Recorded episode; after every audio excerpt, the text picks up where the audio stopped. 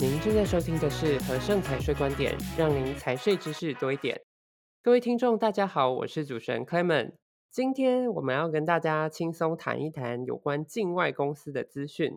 今天呢，我们就请到了和盛国际顾问台中客服陈富里 Flora 来为本集做分享嘉宾。嗨，Clement，好久不见，各位听众大家好，我是台中的 Flora 陈。嗨，Flora，真的很久不见哎。境外公司这个议题呀、啊。很广又很大，我们要从哪里开始聊起啊？嗯，我今天想要跟大家分享的是境外公司的基本介绍。那我想先跟 Clement 请问一下，一路主持下来也听到了不少，不晓得你对境外公司有多少了解呢？嗯，我的理解就是境外公司就是台湾以外的公司啦，像是外国公司，它可以用来做控股啦、贸易等等的。那大家比较常听到或者是常用到的地区，就像是 BVI、维京群岛、开曼、安圭拉等等。嗯，对，广义的来说，只要不是注册在台湾的公司，就是境外公司。但狭义来说，应该是说在税负比较低，甚至是零税的租税天堂，在国外所设立的外国公司，才称作是境外公司。而境外公司呢，其实只是一个工具，那我们可以利用它来做贸易。到中国做投资控股，或是说理财规划等等，甚至呢，我们也可以用它来做家族控股、遗产赠与等等的方式。那用途很广泛。嗯，是。那我们常见地区就如同 Clement 刚刚提到的，有 BBI 维京群岛、开曼跟安圭拉，他们都是在加勒比海的岛国。大家可以翻开来我们公司网站的首页，然后再往下卷，这边有一个世界地图。上面就有约略表示出说这三个英属的地区在哪边哦。嗯，谢谢 Flora 还帮我们推广了我们公司的官网哦。听众朋友呢，可以在资讯栏找到我们官网的连接哦。啊，是的，在官网的左下方这边还有个台湾很常听到的地区叫做萨摩亚，它则是在太平洋上，其实比较靠近纽西兰跟澳洲。那而且要另外注意的是，我们要分清楚的，萨摩亚它有分美属萨摩亚跟独立国家萨摩亚。这个偶尔还是会有客户会搞混，是。那我们帮客户设立的地区是独立的国家萨摩亚哦。是我们公司的网站首页啊，就有很清楚的标示我们常见地区的世界地图哦，真的是非常清楚又易懂，不愧是我的设计啊。是真的，网站真的设计得很清楚又很棒，而且啊，这些地区都是海岛型国家。它风景都超优美的，完全的度假天堂啊！嗯，我真心觉得要列为，因为在和盛上班，然后我们要选的地区列入此生中必去旅游的景点之一呀、啊。真的，之前 Casey 经理啊，在介绍开曼的时候也说很想要去旅游。哎，我们还是不是可以许个愿，员工旅游大家一起出国去享受这个海岛风光啊？好啦，呃，说正经的，可以请 Flora 帮我们介绍刚刚所提到的这三个地区吗？嗯，好的。这三个地区呢都是英属的，所以他们都是归英国管辖。那因为英国是有君主制的国家，它设立的时候名称会受到一些限制，嗯，跟皇室相关的名字是不可以的。例如说 Imperial 帝国、Royal 皇家。但是另外它其实本来就会一些限制用字，例如说跟金融啊、保险相关的行业的名字也是不可以。是，像例如 Trust、Bank、Insurance，这个查明的时候也是不会通过的。嗯哼，那除了查明以外啊，设立公司通常还要准备哪些东西呢？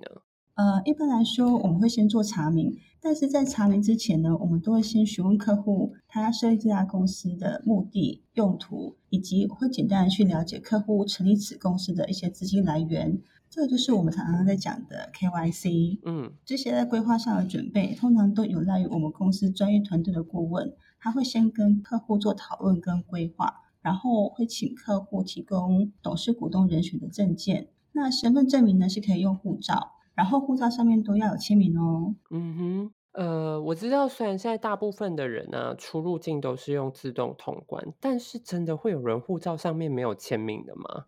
呃，我也蛮纳闷的，但是我之前跟我朋友出国的时候，他护照上就真的没有签名，然后还可以过海关。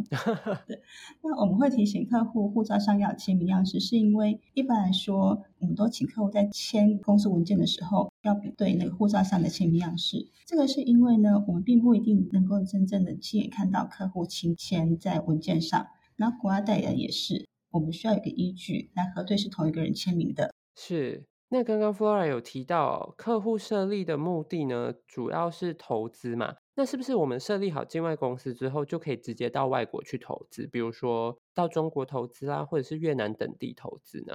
啊、不行哦，因为对中国、越南来讲，这些境外公司也是外国公司，所以在去投资之前呢，文件都得先经过该国的驻外大使馆的公认证。例如说，他到中国投资好了，那他就要做中国大使馆认证。那如果是去越南的话，他就要做越南大使馆认证。嗯，另外呢，刚刚提到的 B B I 维京群岛、开曼、安哥拉做中国使馆认证的时候，他是得送回去英国的驻英国的中国使馆认证，所以文件得飞过千山万水，时间上会比较久。我、哦、刚刚飞过千山万水，我就脑中有一个画面是百鸟信鸽在空中飞过去的样子。那想请问 Flora，萨摩亚呢，是不是也要就是飞鸽传书到英国去？哦，不是，我们刚刚有提到，萨摩亚它是独立国家，而且萨摩亚在当地就有中国使馆，它直接作业就可以了，所以时间上会比较快。但若是萨摩亚公司要做越南使馆认证的话，那文件就要送到离它最近的越南使馆，通常它是在纽西兰，嗯，所以它在文件的时间往返上也会比较花时间。了解了，那我们换个话题。上一集呢，我们就有提到说，随着欧盟跟 BEPS 对境外公司地区的这个规范跟要求啊，很多国家都有跟着进行修法哦。不晓得 Flora 针对这个部分有什么想法呢？呃，哦，你在考我了。幸好啊，我还蛮我很认真在听我们公司的 Podcast。像上一集聊到的，虽然说现在要提供的资料比较多，但只要合乎规定，要设立境外公司一样是很简单的事。而且，其实随着二零一八年左右欧盟开始要求的一些经济实质之后，然后率先修法的是开曼跟 BVI 维京群岛。我到现在其实还是会回想到当年情景。当年呢，很多台湾的新闻啊、网络文章啊，都开始大肆的炒作说，开曼 BVI 维京群岛不能再用了，而且一致推荐客户去设立塞西尔或是香港公司。然后甚至是取得香港的税籍编号来去做规避。嗯，其实现在这两个地区也都在修法啊，未来也不知道会不会更麻烦。是真的，当年有很多人看到报纸跟新闻啊，就超级紧张，然后在那边瞎担心。是啊，反观我们公司在当下时呢，都是建议客户稍安勿躁，耐心等待，不要随着市场一些不确定的讯息做起舞，等待最正确的资讯，并且以最快的速度跟大家做说明。反而是最简单也是最好的结果，这样才是对客户负责任的方式啊！对啊，这就是以静制动嘛。而且像我们前面几集十四跟第十七集的 podcast 也有聊到说，塞西尔的修法因应跟境外地区的种种的修法跟缘由，这些都是我们需要仔细了解的。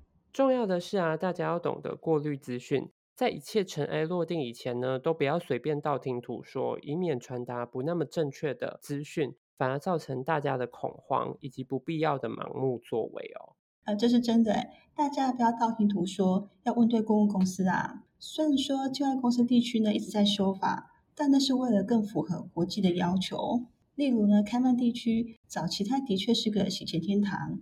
那这些呢，我们也可以从早期的电影看到黑手党会利用开曼来洗钱的桥段。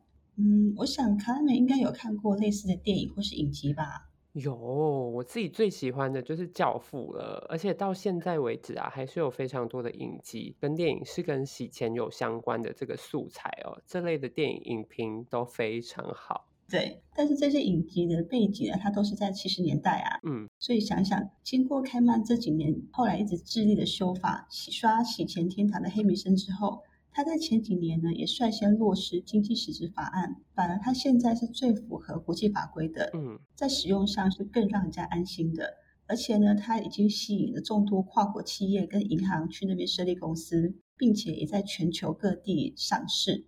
光在台湾就有一百多家注册在开曼的上市贵公司呢。嗯，而且啊，现在 BVI 也经过这一波经济实质的修法之后，它是更完整的。即使它每一年都要做经济实质的声明，但是呢，比起其他地区来说，是更简单又符合法规的地区啊。是真的，人人都有过去，更何况是一个国家了。听众朋友们呢，可以透过电影知道开曼的过去，但也可以从刚刚 Flora 的介绍当中得知开曼如何华丽的转身，真的是一个令人鼓舞的资讯诶。的确是，开曼跟维京群岛等国家地区呢，它的努力跟进步，无非是为了创造更合乎国际的规定下的境外公司的登记使用。大家只要配合规定登记与申报，就可以更放心的使用。是。那最后呢，就我观察所服务的客户，绝大多数都是使用的很顺手，也很习惯。只要适合自己，境外公司就是一个很好的工具。再来呢，就是要找对专业的顾问公司协助法令面的因应，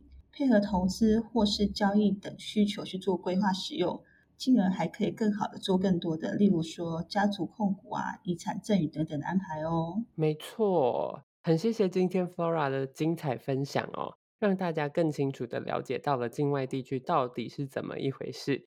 当然，还有一个更重要的事情，就是一定要找到最专业的和盛顾问 协助您如何去设立境外公司以及您的规划喽。别忘了马上订阅频道，就能够准时收听和盛财税观点。也欢迎到 Apple Podcast 给我们五星好评及建议。更多财税相关资讯，欢迎浏览资讯栏或订阅和盛电子报。我们下期节目再见喽，拜拜。